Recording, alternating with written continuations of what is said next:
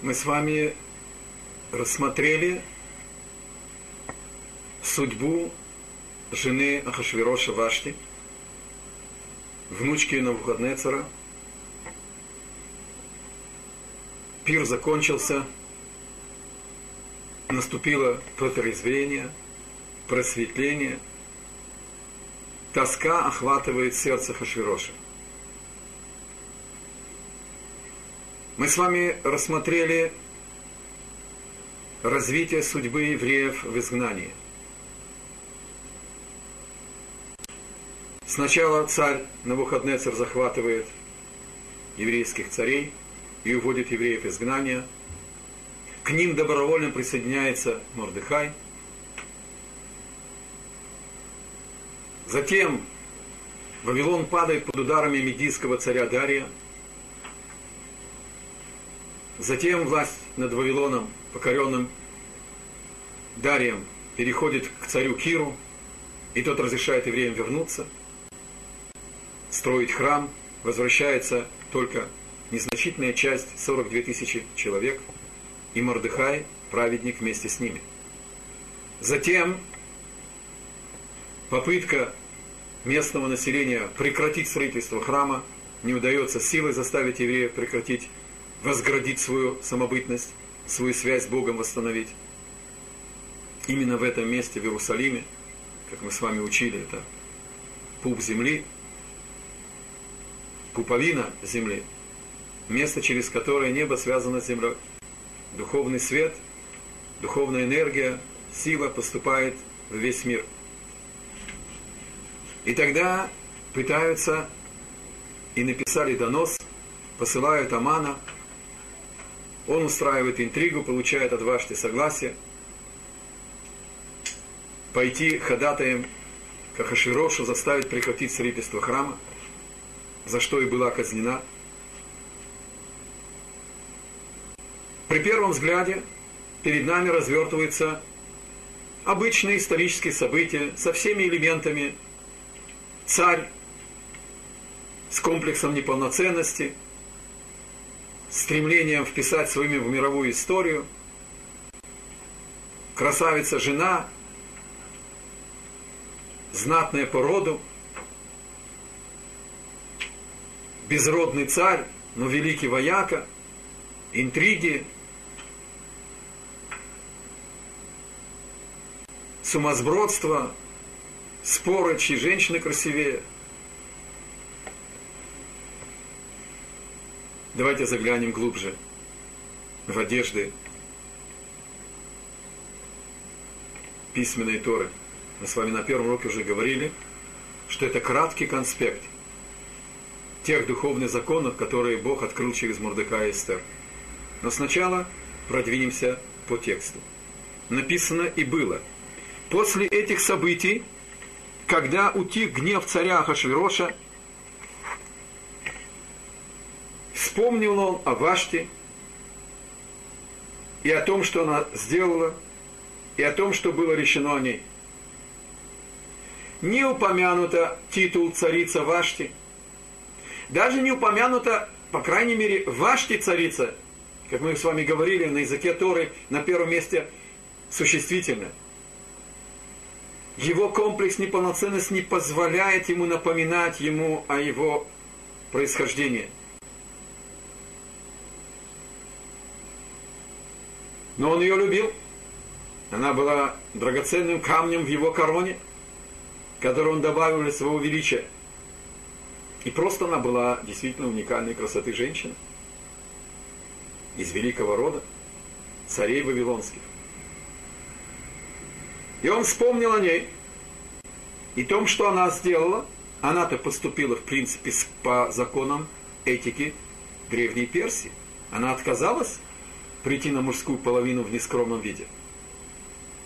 И что ей был вынесен какой приговор – и он понимал, что приговор вынесен в принципе не справедливо. А Хашвирош не знает, что в мире есть еще одна сила, которая приводит в действие мир. И что Вашти должна была быть наказана. И царь царей вынес ей смертный приговор. И через его дурь, через его комплекс неполноценности, великая внучка Навуходнецара и дочка Бельшацара казнена. Вроде бы в ситуации, которая не справедлива. Но если мы добавляем наш довод, мы видим, что мир это не прогулка. И чем выше человек находится в иерархии своей активности, тем строже требования к нему. Заскучал царь, и сказали отроки царя, прислужившие ему, пусть бы поискал царь девственниц, то ват море хорошего вида. Мы сейчас еще остановимся на этом странном выражении. Переводчик бедняга перевел красивых видов. Но не написано Яфат Маре. Красивый это Яфе. Написано Товат Маре. Если вы заглянете в прошлый урок, там о Ваште написано, что она действительно была Товат Маре.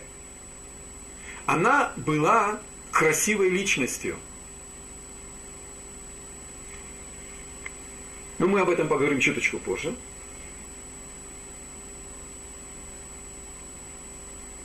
И пусть бы назначил царь во всех областях царства своего распорядителей, и собрал бы они всех молодых значит, девственниц, хорошего вида, Тов Маре, в крепость Сузы, в женский дом под надзор Эге, царского евнука, стража жен, и пусть бы он выдавал им все нужные духи, мази, притирания, чтобы они подготовились встречи к царю. И девица, которая, значит, девственница, которая понравится царю, пусть будет царица вместо Вашти. И снова написано вместо Вашти, не Вашти царица. И тем более не царица Вашти. И понравилось это царю, и он так и сделал. И есть надежда, лучик в черном царстве, в темном царстве. Мы еще с вами не привыкли читать этот необычный текст. Кто советует Ахашвирошу? Итак, он пришел в себя, вспомнил о Ваште, и сказали отрок и царя, прислужившие ему, а где совет мудрецов? К которому он обратился, когда почувствовал, что его гнев может быть чрезмерным, и он может поступать не, не взвешенно. Он обратился к мудрецам Персии, Мидии, к еврейским мудрецам. Так и Аман попал в среду сказать, советников, и он ему дал этот совет, чтобы она не появлялась перед ним. Он боялся сказать ему казнить. Он сказал, выберешь другую, пусть она больше не появится перед твоим лицом. А вместо нее выберешь себе другую. Найдется не менее красивая женщина. Понятно, что в 127 странах Ахашвирошской империи можно было найти миссис Персия для Ахашвироша. Мы с вами учили на прошлом уроке, что мудрецы испугались. Евреи сказали, смотрите, мы без храма, у нас пророчество в изгнании отсутствует, мы не обладаем прозорливостью, которая может помочь царю правильно решить такой сложный вопрос. И другие мудрецы ушли в кусты. Аман, готовый к подлости, без страха и упрека, посоветовал, имея в виду свою дочь, как кандидатку в будущей царицы, куда исчезли из среды Ахашвироша мудрецы. Он, выяснив, что они не сдержали его, что они не остановили его в его гневе, а воспользовались его гневом и получили от него согласие казнить Вашти, он распустил совет мудрецов, разогнал его – И теперь он окружен юношами, которые его пешки, которые его собеседники, человек не может вариться в собственном соку.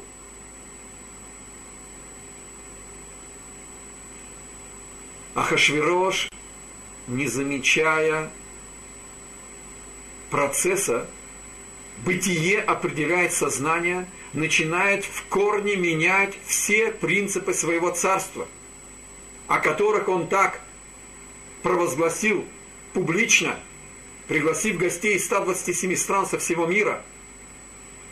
Отец перестройки, забота о всех, равенство, нет нужды, нет принуждения, вино, так сказать, льется, штрафных бокалов за опоздание на пир.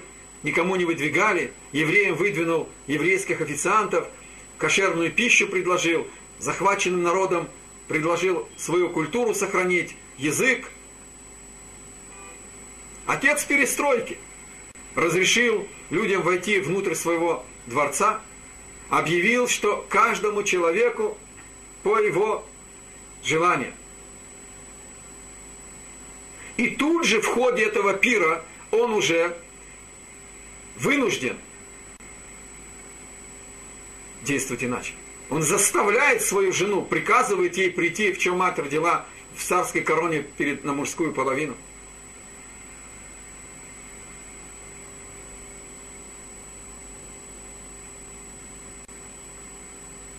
Теперь он распускает совет мудрецов.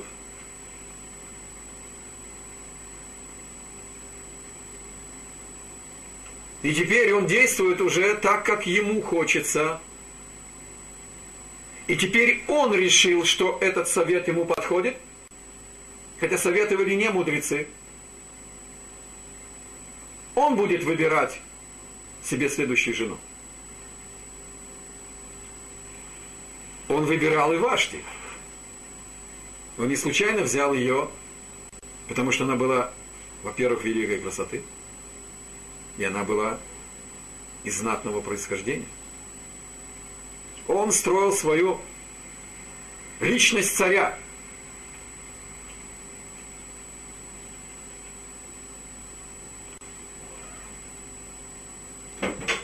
Чтобы быть царем, нужно воцариться над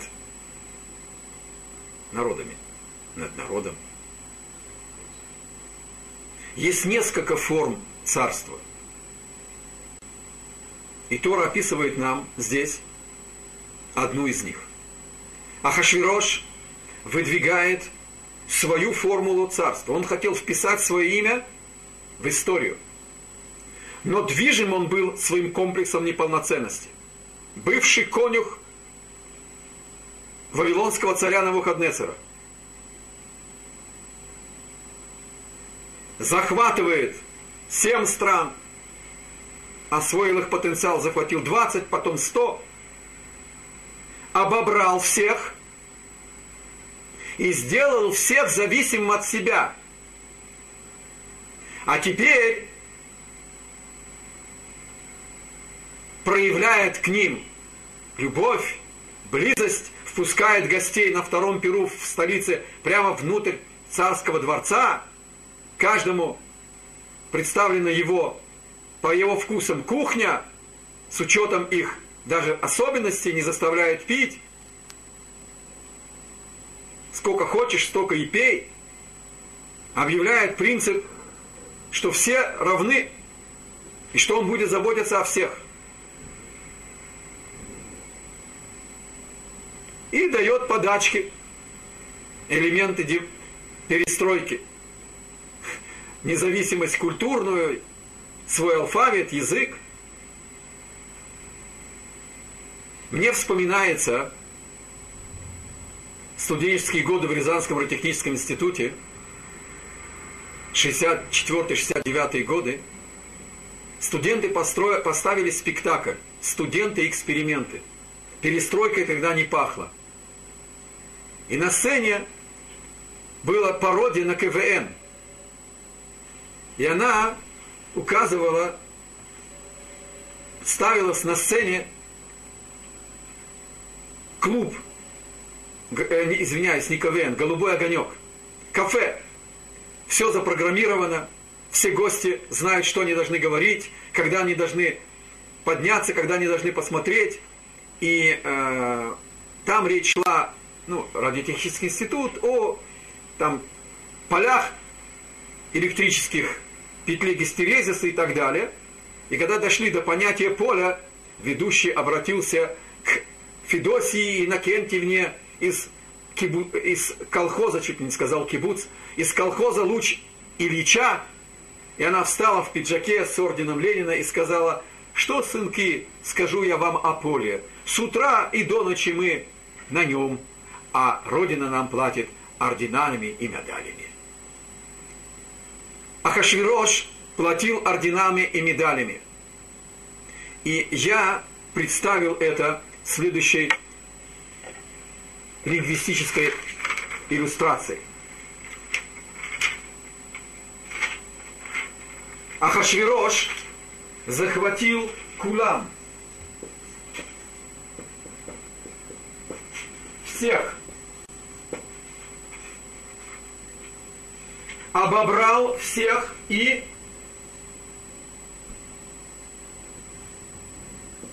все стали зависимы от него. Все зависят от него. Они для него ничто. Клюм. Ни простолюдин, ни жена,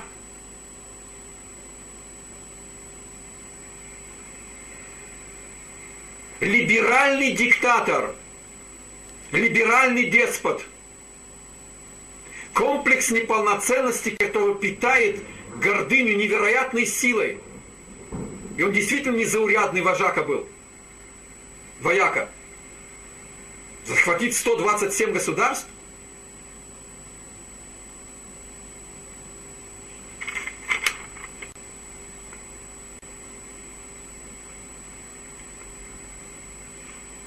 И он утверждает, что он царь.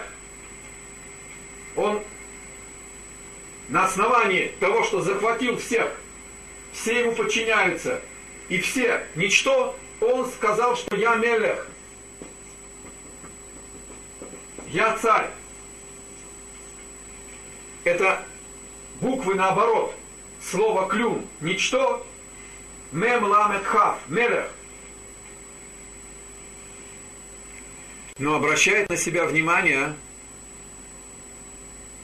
что в мире есть взаимосвязь идей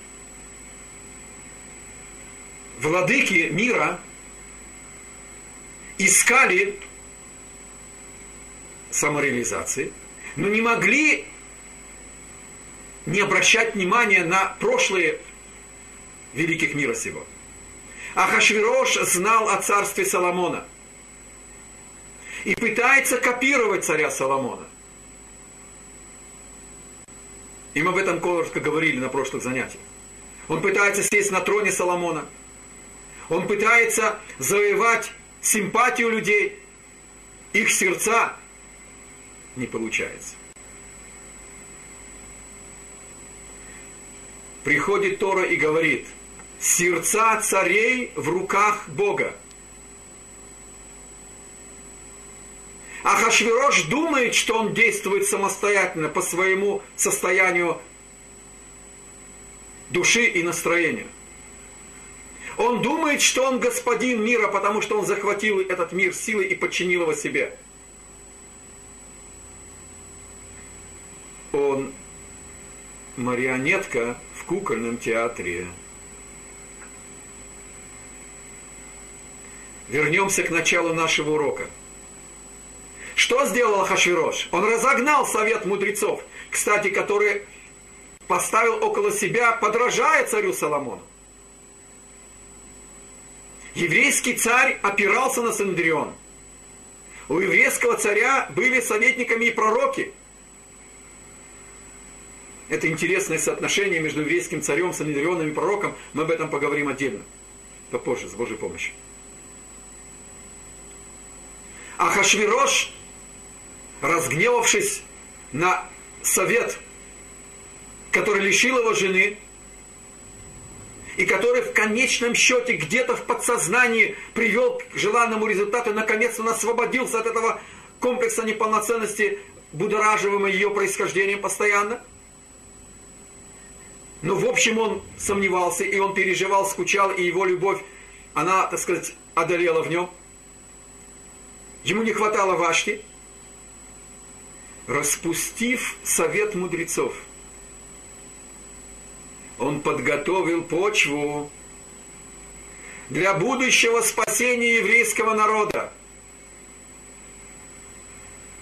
Когда Эстер придет к нему в ту сокровенную ночь, чтобы молиться за спасение еврейского народа без разрешения, и затем приглашает Амана на пир к царице с царем, нету около Хашвироша советников – и он не откладывает свой приговор, и когда он попадает снова в волну своего гнева,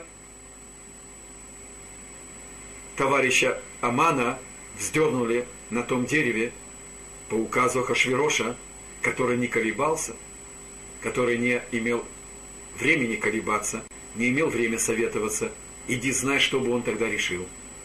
Как мы из этого случая видим, что он совершенно неустойчив в своих решениях.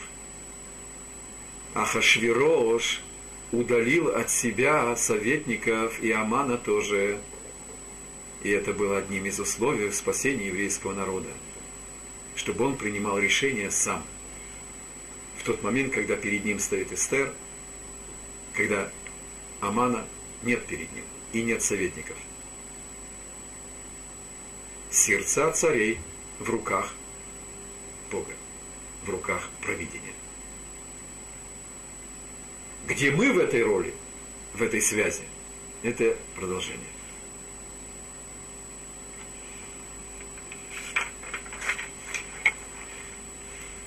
Итак, конкурс красоты принес свои плоды, собрали всех девиц, со всех царств, со всего царства привезли к этому Евнуху, выдали там готовиться, и вдруг свиток Эстер прерывает события, описание событий. И пятый стих говорит, Иш Иуди Гаяба Шушана Бира, Ушмо Мордыхай, Бен Яир, Бен Шими, Бен Киш, Иш Емини. И мы с вами на прошлом уроке рассмотрели это. А сейчас я хочу на этом остановиться в связи с тем, что мы сейчас рассмотрели. Формы царства в мире. А Хаширош выдвинул свою формулу. Неожиданно свиток Эстер прерывает описание и представляет нам Мордыхая. Мы с вами уже учили, что Емени – это потомок Бениамина – Иуди назывались в изгнании колена Иуда. И все евреи, из-за того, что это было главное колено, это колено царского рода, они назывались Иуди. Мы уже с вами начинаем понимать, что это невероятной концентрации шифр. Здесь зашифрованы глубочайшие законы, духовные законы истории. И каждое слово здесь, оно не случайно. И вставка эта, которая казалось бы совершенно не тоже не случайно.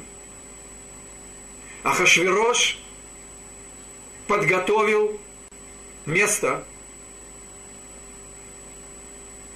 для противостояния между Израиль и изгнание. Когда нам угрожает изгнание, когда нам угрожает ассимиляция, когда нам угрожает Амалек, а мы с вами учили, что Аман – это Амалек, мы выдвигаем свои спецчасти – Спецчасти это Мордыхай, это Мордыхай, это Эстер, потомки царя Шауля, потомки Бениамина, потомки Якова, потомки Рахели, которая не поклонилась Эйсаву. И она наследовала потомком сына, который родился в момент, когда она была беременна и не поклонилась Исаву, Бениамин родился с этой силой своей матери. Мидраж говорит, что Мордыхай был папа из колена Бениамина, а мама из колена Иуда. Что это нам раскрывает?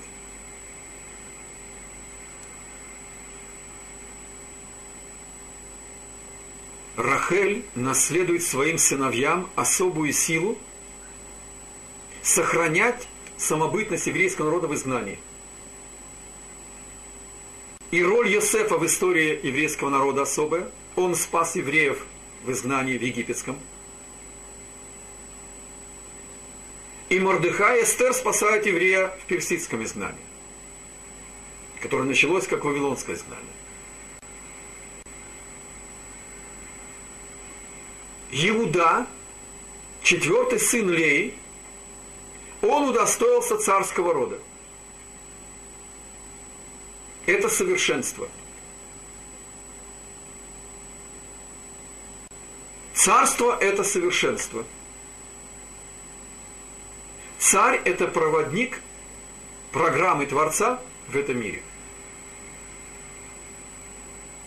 Он представитель власти Бога над этим миром. И Иуда,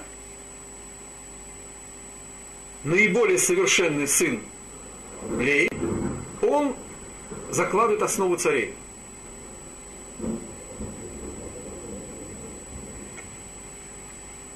Еврейский народ имеет два вида руководителей. Есть царство актуальное – на определенный период. Это называется Малхут Шелшаа. Царство на один час, на одно поколение, на конкретную ситуацию, на определенный период нашей жизни. Есть царство вечное. Царство, которое заложил Иуда, которое получил царь Давид, передал царю Соломону, и мы несем эту эстафету до прихода Машеха. Из потомков царя Давида – чтобы установить эту связь уже без перерыва. Царство временное – это царство сыновей Рахели. Это царство, которое обладает особым потенциалом, особым предназначением противостоять изгнанию – противостоять, угрозе нашей самобытности. Потому что в изгнании управление идет через царей, через Ахашвироша, через Навуходнецара, через Кира. И тяжелее видеть настоящую причину.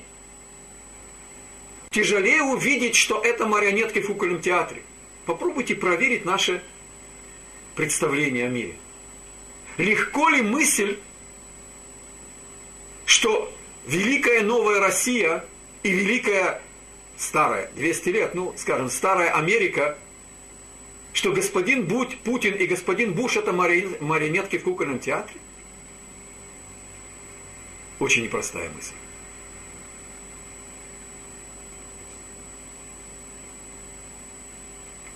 И что властелин сейчас сегодняшнего Ирана – управляем волей Бога? И они выполняют свое предназначение? Очень тяжелая мысль для восприятия. Я не требую от вас сейчас согласия. Просто мы сейчас изучаем еврейский взгляд на виды царств.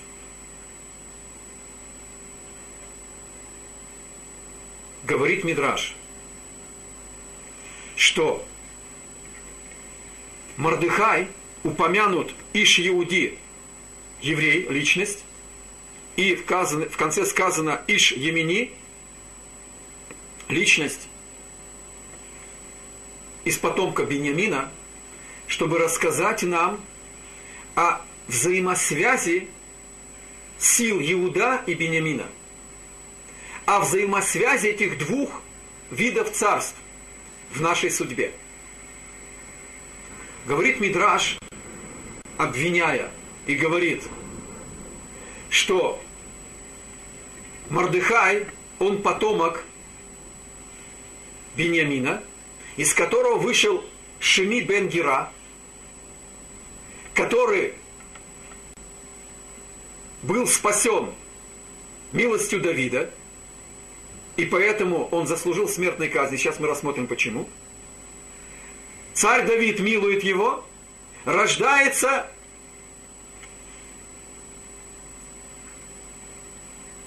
Бен Шими,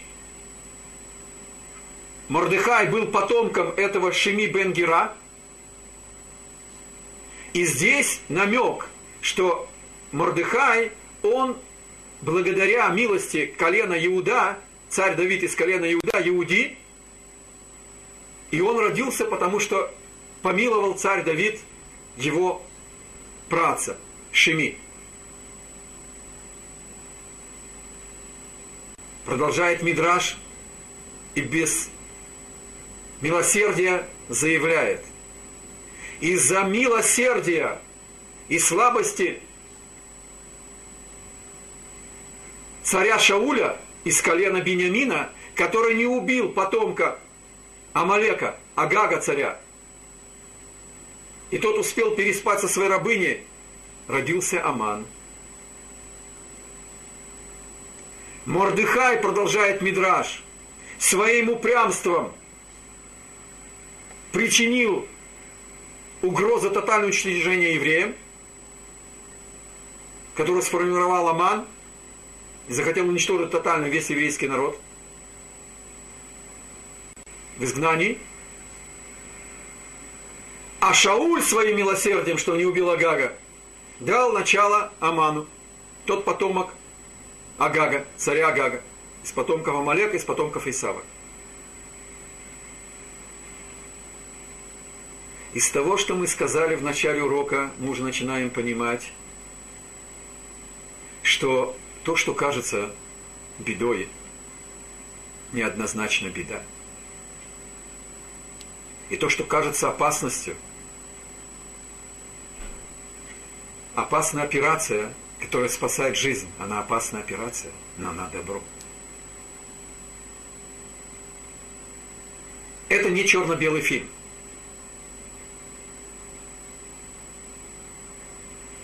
С вашего позволения, немножечко остановимся на этом эпизоде. И пусть это будет небольшим экскурсом в тонах. Что произошло между Шими бен Гера и царем Давидом? Потому что можно задать вопрос, который задает устная Тора.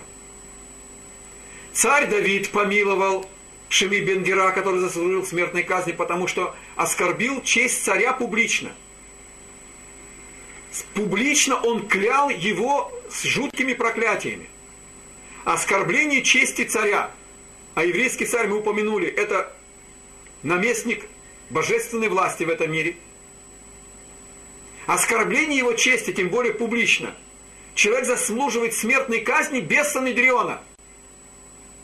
У царя есть полномочия, которые узкие, но они выходят за рамки связи с ограничения с Санедрионом. Смертная казнь только большой Санедрион может выносить. Кроме, в частности, вот этого случая. Когда кто-то покушается на царство, как царь Шауль подозревал, что Давид хочет забрать у него царство, и как в этом случае.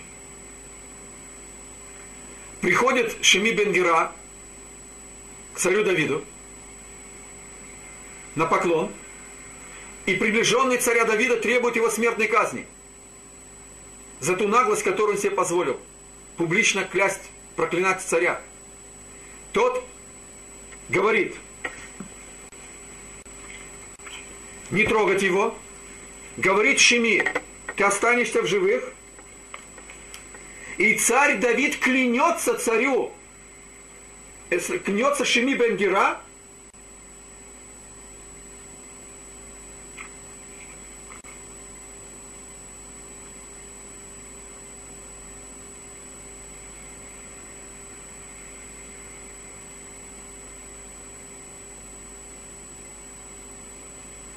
И сказал Давид, что вам до меня, сыны Церуи, те, которые требовали вот смертной казни Шими Бенгера, что будет мне сегодня помеха? Сегодня, значит, ли умершлять человека в Израиле?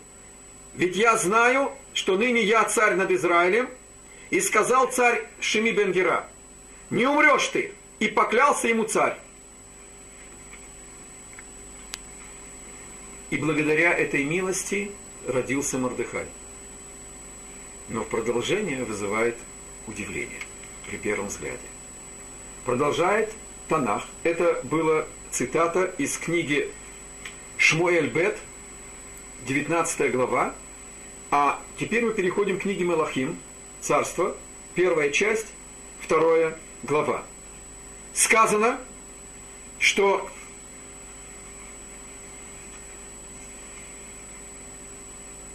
царь Соломон вызван царем Давидом перед смертью. И он говорит царю Соломону,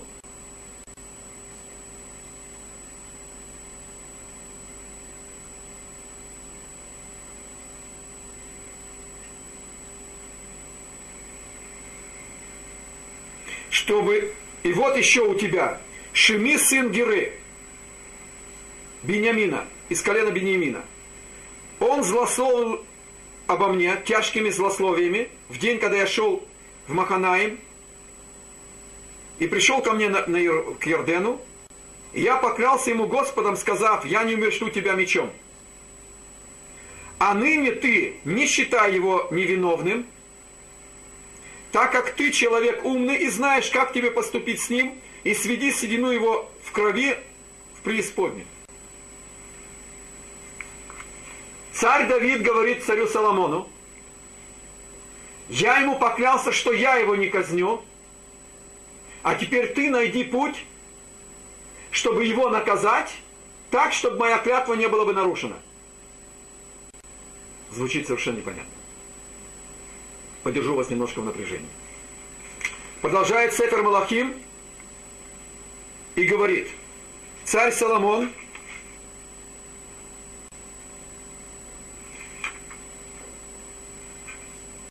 приказал и послал царь призвать Шими, царь Соломон имеется в виду, и сказал ему, построй себе дом в Иерусалиме, и будешь жить там, и никуда не выходи оттуда – и будет в тот день, когда ты выйдешь и перейдешь поток Кедрон, будь уверен, что непременно умрешь. Кровь твоя падет на твою голову.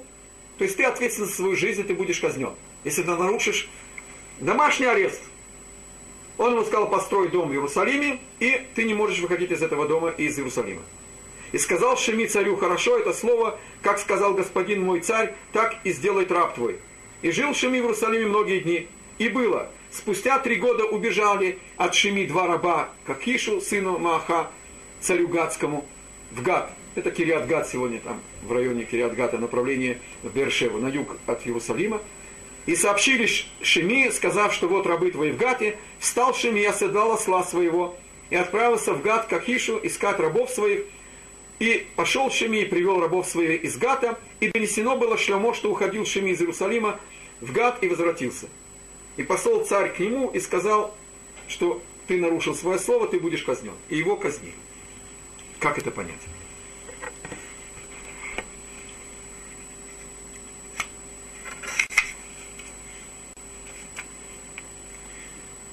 Сердца царей нееврейских в руках провидения. А еврейский царь находится на прямой связи с Творцом. И будучи ветви от корня, через высшую часть души Нешама, пророк, царь, а царь Давид был не только праведником, не только мудрецом, а был еще и пророком, он получает надвременную информацию. Царь Давид увидел своей прозорливостью духовной – что перед ним пратец будущего праведника Мордыхая. И он его прощает. И все время, пока он не кончил иметь детей, он его оставляет в живых. А когда возраст делает свое, и Шими выполнил свое предназначение перед Богом, будучи грешником, будучи должником перед Богом, нарушение или воли Бога это не слово сказал, попросил прощения и кончилось. Это нарушение сути мира. Это изъян, это порча мира. Эту порчу нужно исправить.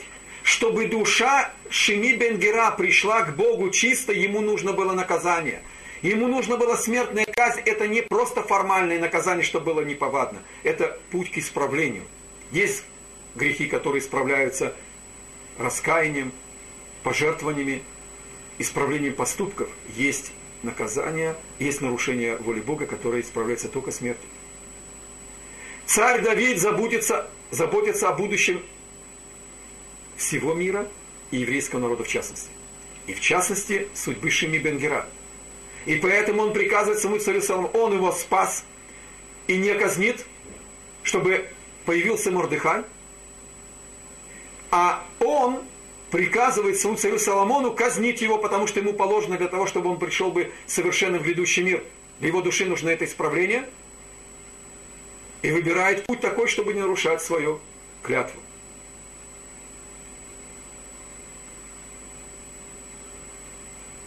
Вот форма управления мира царя Давида. Царь Давид говорит о себе.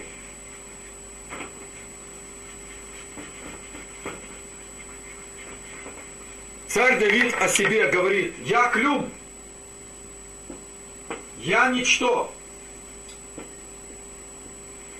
Я проводник воли Бога. Я посланник. Я его слуга. Нету места моим расчетам. Не моей обиде, не моей гордыне. Его публично оскорбили – сказано, что запрещено царю поступаться своей честью. Отец может простить сыну дерзость. Учитель в определенных условиях может простить дерзость ученику. Еврейскому царю запрещено прощать оскорбление его чести. Насколько это серьезно, я приведу вам еще один интересный эпизод. Царь Давид, убегая от слуг царя Шауля, который подозревал, что он покушается на его царство, спрятался в пещере. Царь Шауль был не только праведным, но и скромным, и он, когда ему нужно было значит, отправлять свои надобности легкие, он охрану отп... нет давал быть около себя, отпускал ее, отсылал подальше. И он зашел в эту пещеру и стоял спиной к Давиду. Царь Давид мечом отрезал уголок мантии царской одежды царя Шауля. Чтобы если он будет пойман, подумал Давид, я покажу царю Шаулю свидетельство, что я не хочу тебя убивать. Я не хочу быть вместо тебя царем. Ты был в расстоянии меча от меня, не было никого, кто бы тебя защитил, и я не воспользовался этим. Помилуй меня, я не хочу твоей смерти конце дней царя Давида не греет его одежда. Он спасал свою жизнь, он хотел служить Богу, он хотел отстоять правду, он защищался от несправедливости. И он взял средством и нарушил цельность вида царя его одежды. Но авторитет царя абсолютен в глазах человека, подданного, и Богу пришлось, чтобы Давид искупал свой просчет, мера за меру, одежда в конце жизни Давида не греет его. Царь Давид считает себя ничто. Когда у человека в сердце нет места эгоизму, тогда он может выражать чаяние кулам всех.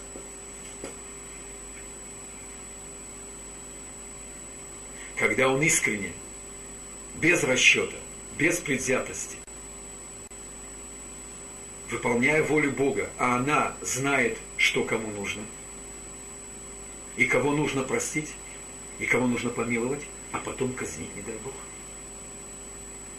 Тогда все принимают его, тогда его кулам все его принимают как царя.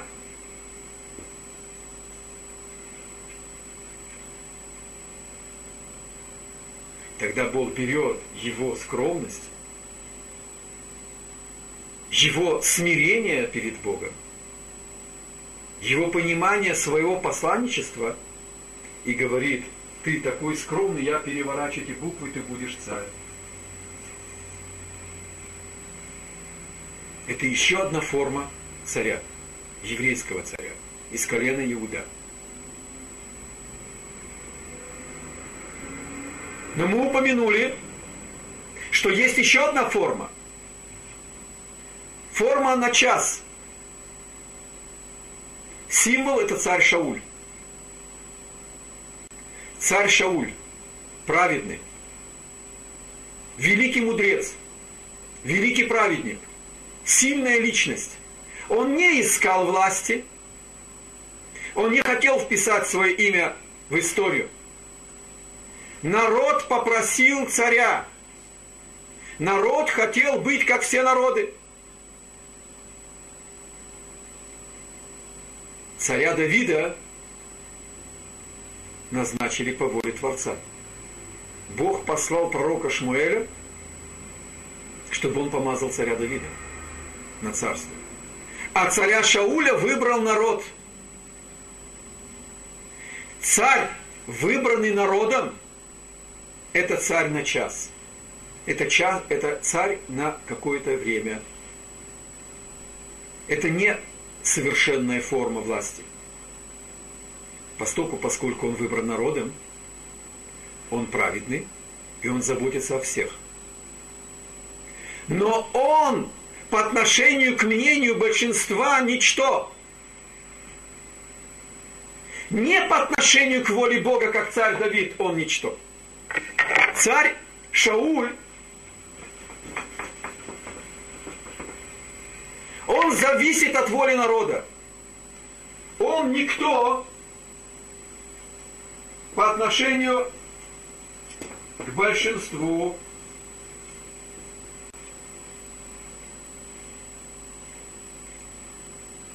И здесь есть место его личному восприятию мира. Все зависят от него в той мере, в какой он выполняет их чаяния, их потребности. Они всегда, потребности народа, совпадают с тем, что ему хорошо – то, что ему необходимо. Бог приказывает царю Ша, Шаулю и еврейскому народу быть безжалостным по отношению к амаликитянам. Эйсав и Яков, мы об этом с вами учили, это два антипода. И как при раковой опухоли ни о ком не будет сказано. Нет места гуманизма. И даже живые, здоровые ткани вырезают вместе на всякий случай, чтобы не было останков. Царь Шауль выдвинут еврейским народом, мы уже сейчас можем сказать, выдвинут Богом, как сила, которая противостоит амаликитянам. Из-за мужества, духовного мужества проматери Рахели, которая не поклонилась Исаву, и несмотря на то, что не Бог назначил царя Шауля, а народ, Бог дает шанс царю Шаулю и дает шанс народу все-таки и в этой форме служить Богу.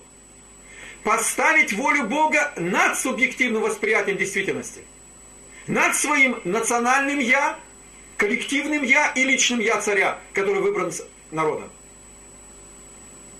И царь Шауль не выдерживает этого испытания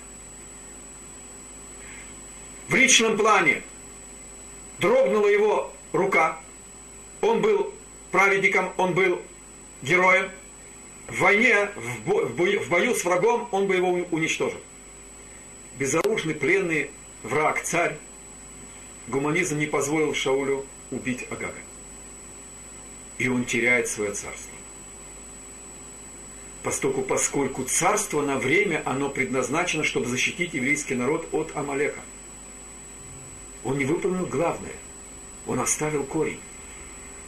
Потом он пошел на поводу у народа, и они захотели оставить стада для жертвоприношений, конечно. Но Бог говорит, как в нашем примере с операцией раковой опухоли, нужно уничтожить все, что связано с корнем Амалека. Ничего не брать, ни трофеи, ни скот, и никого не жалеть. И даже попавшего в плен царя безоружного. И пророк Шмуэль, может, первый раз в жизни взял в руки меч, меч Агага, и сказал, меч, который разрубал невиновных, разрубит и тебя.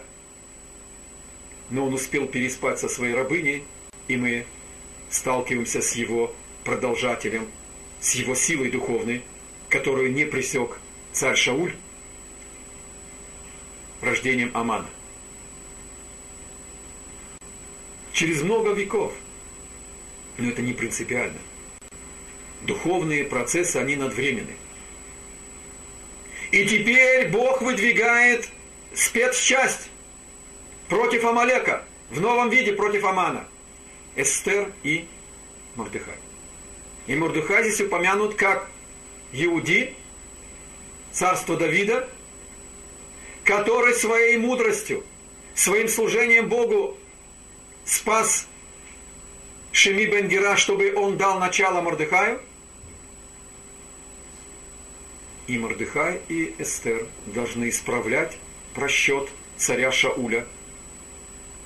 И будучи царством временным, потому что это колено Бениамина, спасти еврейский народ от новой угрозы в виде нового Амалека Амана.